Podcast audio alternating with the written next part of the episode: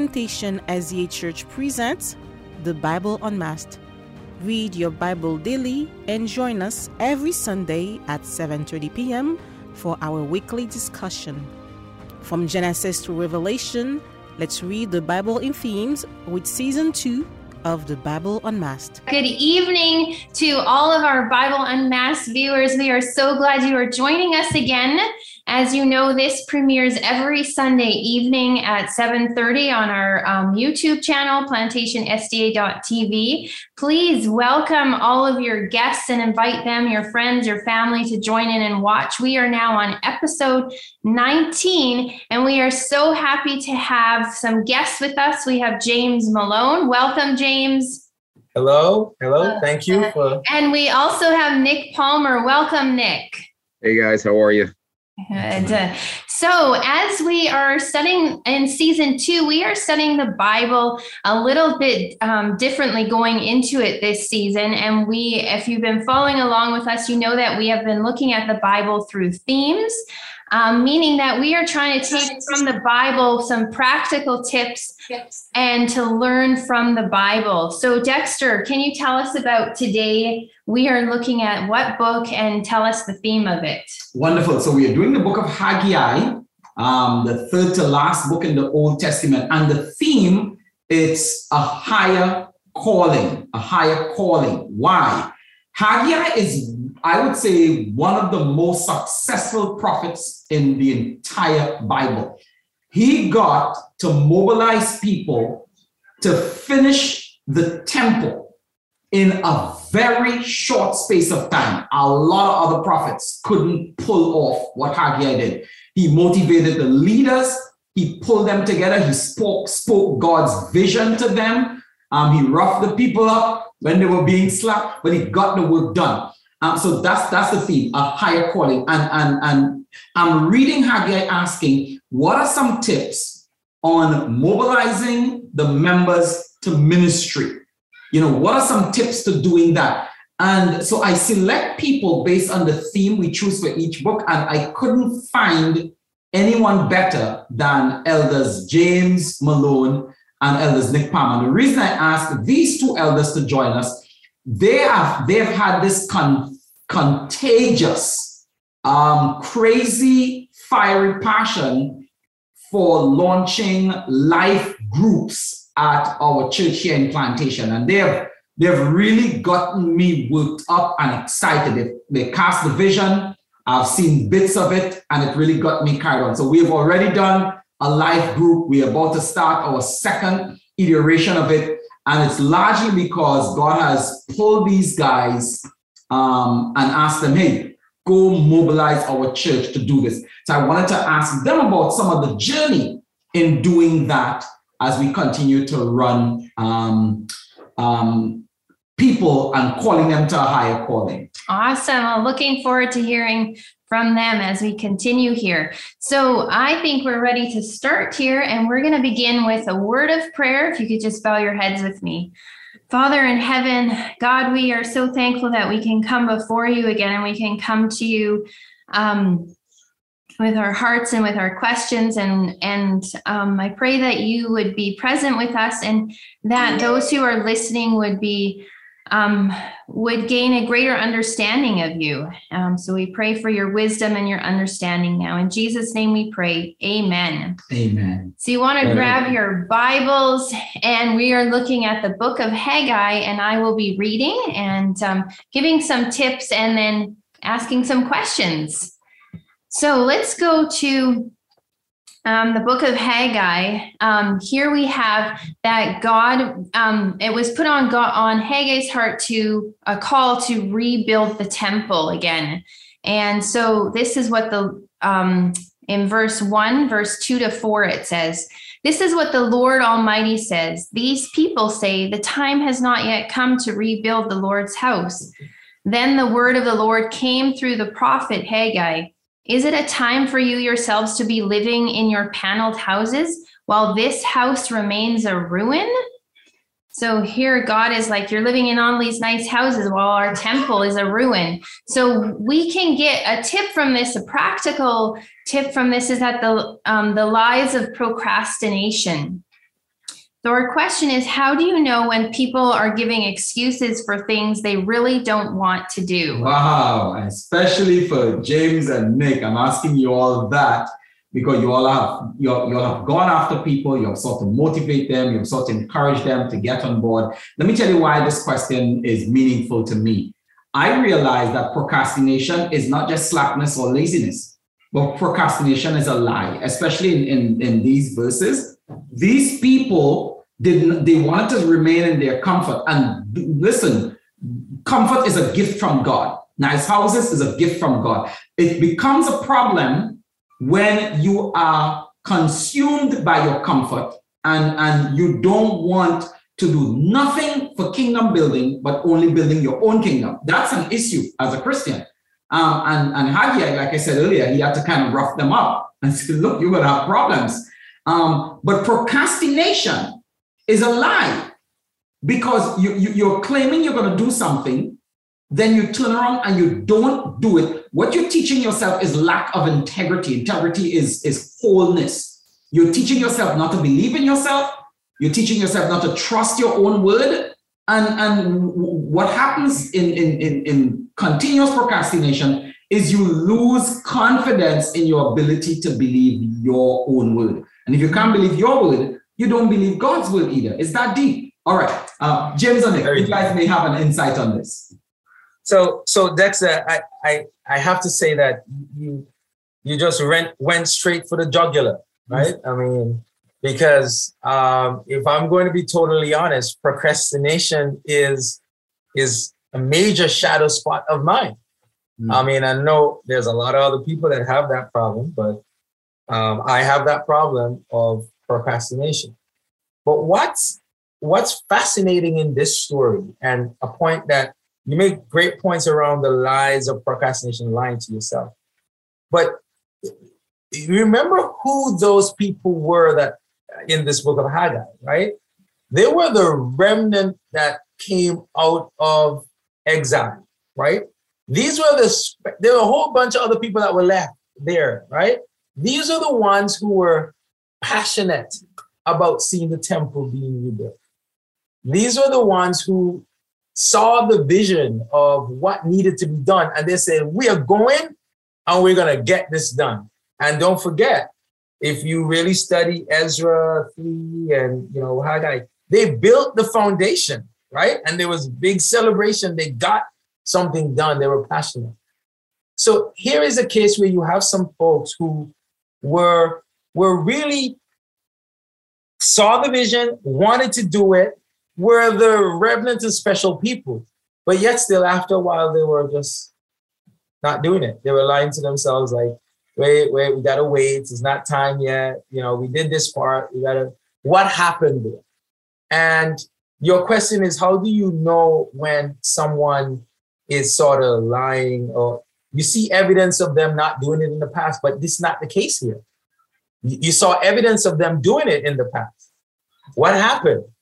So then what happened is that you realize that um, comfort has settled in. When you see folks and you see certain comforts being settled in, they, they, they want, they might have wanted to do it, but no, uh, things have changed. And they're beginning to say, well, well, we'll do it, but we'll do it later. We'll do it another time. You see evidence of that happening. And I'll stop there and turn it over to someone. And Elder, I love your research, man, and your thoughtfulness. This is good stuff. So Haggai then went to comfort the afflicted and afflict the comfortable, huh? Yeah. Yeah. yeah. yeah. I, I, I, I want to add to that. Um, when I read this and I think about life, right? And um, business possibly, okay? So you start out the year and you've got these really big goals for your business or for your life and they tell you when you dream, you should dream big, right? If if you shoot high, and even if you don't make it, you're going to fall somewhere that's still at, at a good place. But sometimes what happens is when you have some of these dreams and some of these visions, when you actually begin the work, you realize, wow, this is hard, right? This is a lot of work. So you come to your desk and you look at all the things you've got to do, and there's five things on your list and you look at that thing number one, you're like, man, that's a heavy lift. Let me let me start with number two first, because that's not as much work. And then you come back and you get number two done, and you're like, oh, I got four things on the list. That number one is really hard. Let me put it off and move to the next one. Right. And this is where I see happening in this story. They came from Babylon with the vision of building that temple, right? And restoring God's house. And they laid the foundation. But man, that was hard work. And that's a big temple. Look how long it took us just to do the foundation. You know, what would probably make things easier is if I just had a nice place to live and stay, then I'd probably have a little bit more energy to come back and do God's work. So let me work on this easier thing and I build my house and I get distracted. You can kind of see how that would go because I don't believe these people's intention, based on what James has said and what we read, they didn't come here not planning to do any work. But sometimes the task seems so huge, so big in front of you, you kind of deflect and work on the easy things until you get so distracted with the easy things and the little victories and the, the small wins that that main vision it kind of falls into the background and i think uh, stephen covey had the the seven habits of highly effective people on having the right quadrants in your life and making the main thing the main thing right. sometimes we take care of all the busy little work and we don't attack the main thing so so so nick hard. nick why then would they then lie then why not just say that I got caught up or whatever? Why lie and talk about, well, that doesn't need to be done right now? Because that's how you make yourself feel better. you got to justify what you've done. Oh, well, you know, this was going to happen. I was going to do it. I'm going to do it. I'm going to get to it. And this is what we tell ourselves. That's good. So that exercise program. I was going to get to it. I will. You know, you're not going to take those clothes off your treadmill. They're going to be on there till next year. good. I like and, that. And, and we can take it spiritual too, because okay, we're in the context of church here. A lot of folks, we're very spiritual. So when we realize that we're not doing what we're supposed to do, and you have this unsettled feeling, you want to pacify yourself. Uh, I'll, I'll be guilty of that. You want to pacify yourself, so then you get spiritual about it. You know, you're like, well, it's God knows, and it's not time yet. It's all in God's. All in it's God's all time. in God's time. Yeah. Right. So God is going to work it out. So so we'll just be here, and when God sees fit, we will get. And it's all in God's time. So they, they basically they were accusing God that God was holding up the temple because wow. like it's not time yet. You know, it's all in God's time. Wow. Wow. wow. What great insights. I'm liking this. Let's keep going then to number two. I want to hear what more you have to say here. We're going now to verse eight of chapter one. Go up into the mountains and bring down timber and build my house so that I may take pleasure in it and be honored, says the Lord. So here, there, our tip and what we're learning is that there's a clear vision the lesson that we're getting. And the question is, what helps you to defect your excuses and not procrastinate? Hmm. So I, I want to say that God recast the vision, right? Because he'd given the original vision, which he'd given through all the prophets, saying there's going to come a time when I'm going to let you come back, right? And he cast that vision and they moved on down, they caught that vision and did it. And because they got off track, he will recast that vision. Um, Dexter, I feel like you were going to say something before I finish. Was there a comment you wanted to add to that? Go, go, please. No? Okay. So sometimes he puts us in circumstances which just show you hey, I had an original vision for you. You may have gotten busy and distracted, but our life circumstances will recast that vision and he'll let us know again. Like he said, hey, listen, you forgot what the vision was. Get up to the mountains, go find the wood, go find the things you need to build this temple. In my mind, COVID was a recasting of the vision from God. Mm. Right? So you see this thing behind me, refocusing on our purpose. We've been given a purpose, right? Loving God. Yeah, we got that down. Hey, we're Adventists. We, we're, we're good. Loving others. Yeah Happy Sabbath. I love you. I love you. But making disciples. Oh boy. Right. Oh. God put us in a position where shut all of our churches down and let us know that busy work, the doing the regular everyday services that made us feel like we were doing the good thing that he asked us to do, right? All of that disappeared. And now you're left there with nothing. And he can recast the vision as you feeling lonely? I wanted you guys to get together anyway because people will know that you love me by your love for one another. But hey, you didn't hang out to, with each other when you were there. Now you experience loneliness. Would you like to get reconnected? Yes, yes. He has been recasting the vision through what's been going on in our lives and trying to get us refocused on what our true purpose was loving God, loving others, and winning people to it. kingdom. Disciples. What I like, Nick, I'll tell you what I liked about um, the the passion and the purposefulness with which you and James went about getting our life groups up and running um, back in, in March when you guys launched it. You know, um, we, we started talking last year, and I like how both of you kept laying the foundation. And um, a couple of things that made it clear to me, which I like this verse, Liz, because he is giving them specific things to do. He's not just saying build a temple. He said, no, go up to the mountain, cut down trees, make wood. He's specifically, so a couple of things happen. One, one is you guys said to me, okay, you guys in family life, y'all are doing a good job, but this is how I interpreted what you said. Um, you don't have any life groups. You have, you might have nice small groups, but you don't have life groups. And, and the difference is small groups just get together you know, they might have an agenda or a topic, but a life group is where they do life together. They hang out, they, they kick it, they um they fellowship with each other. Then they get other people to join and do the same thing. So a couple of components that was really clear to me, that was Haggai 1 verse 8, spelling out what to do is one when you when when when you said Nick, you said, look, instead of just doing it over and over and over, running it a whole year, why don't you have have it for a duration? you know, like you have six sessions, eight sessions where you do this particular thing, whether it's the finance that you and and and, and Shanley do on a Sunday, you do eight, nine sessions. And, and then you run it again. And, and then James, at one of our meetings in February, you actually illustrated to us. You said, okay, guys, let me just check in. How are you, Lenny? What's happening, Lourdes? What's going on in, in you guys' lives? And each of us got to share, okay, this is what's happening. And, and you're like, do that. Go do that. So it was really specific. I'm like, oh, that's what Shanley and I need to do when we do a finance seminar. Don't just come up with a topic, but check in with each person to find out how what's happening in your life. What what was the high? What was the low of your week? You know, and and and then and then in your training, Nick, you went ahead and you actually acted out.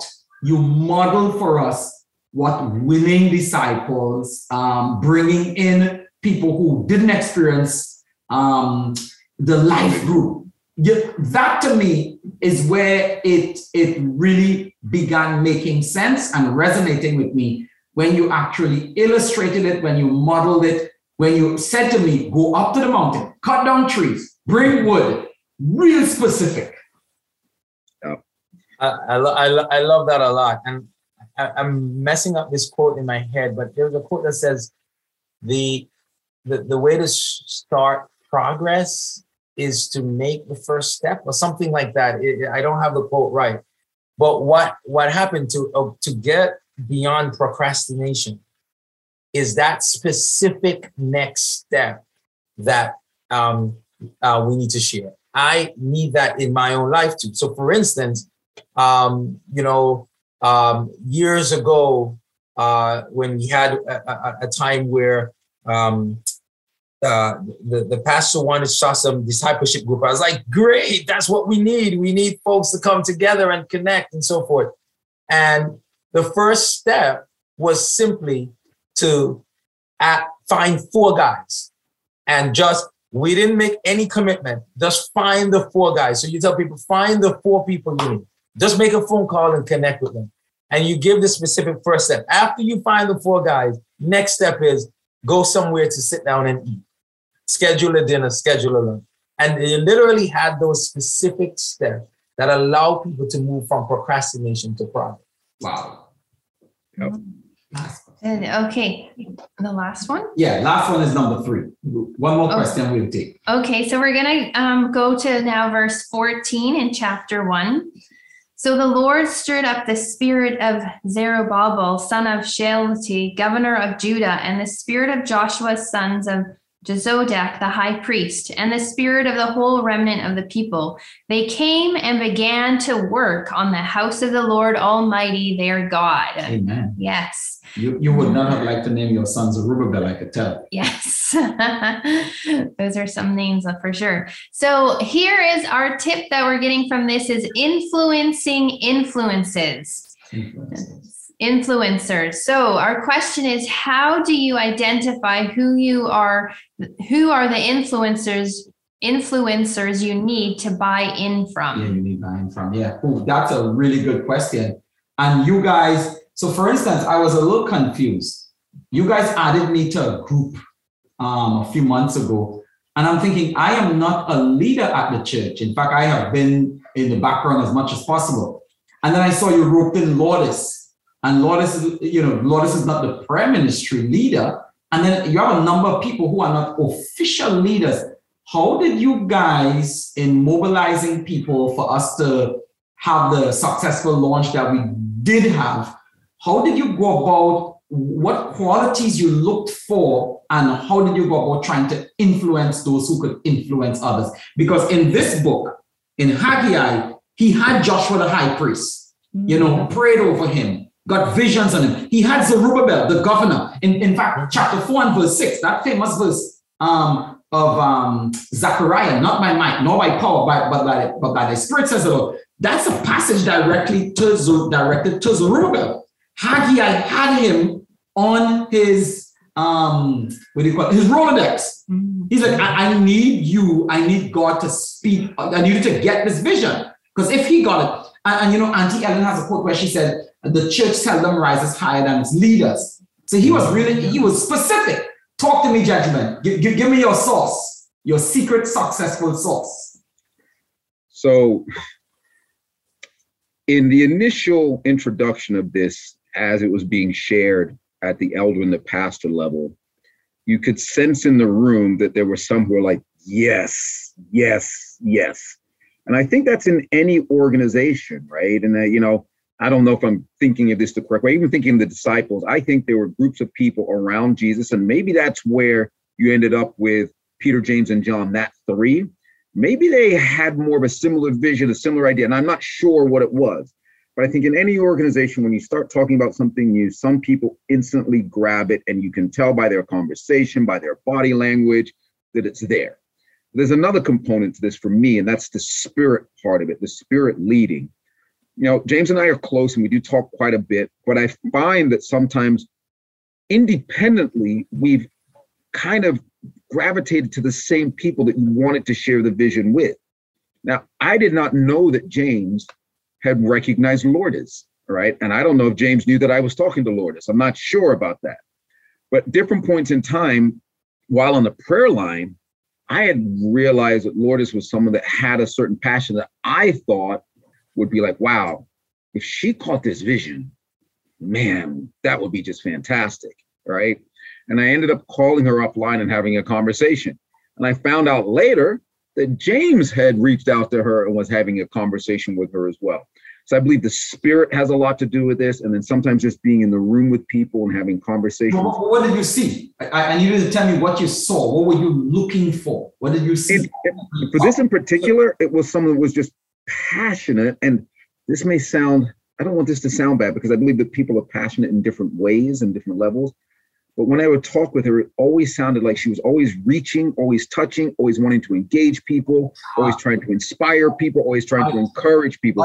That was my sense of her, Lourdes in particular, when I would engage with her on the prayer line. And I thought, wow, Got it. if we could So- introduce her to this. So I I would add one more thing in that I am always strategically looking and thinking about things. And you know, you have like Sister Angela, who is the, the, the leader over it, but you, you see others who are co-laboring with our leaders that are spread thin already, like Sister Angela doing so much.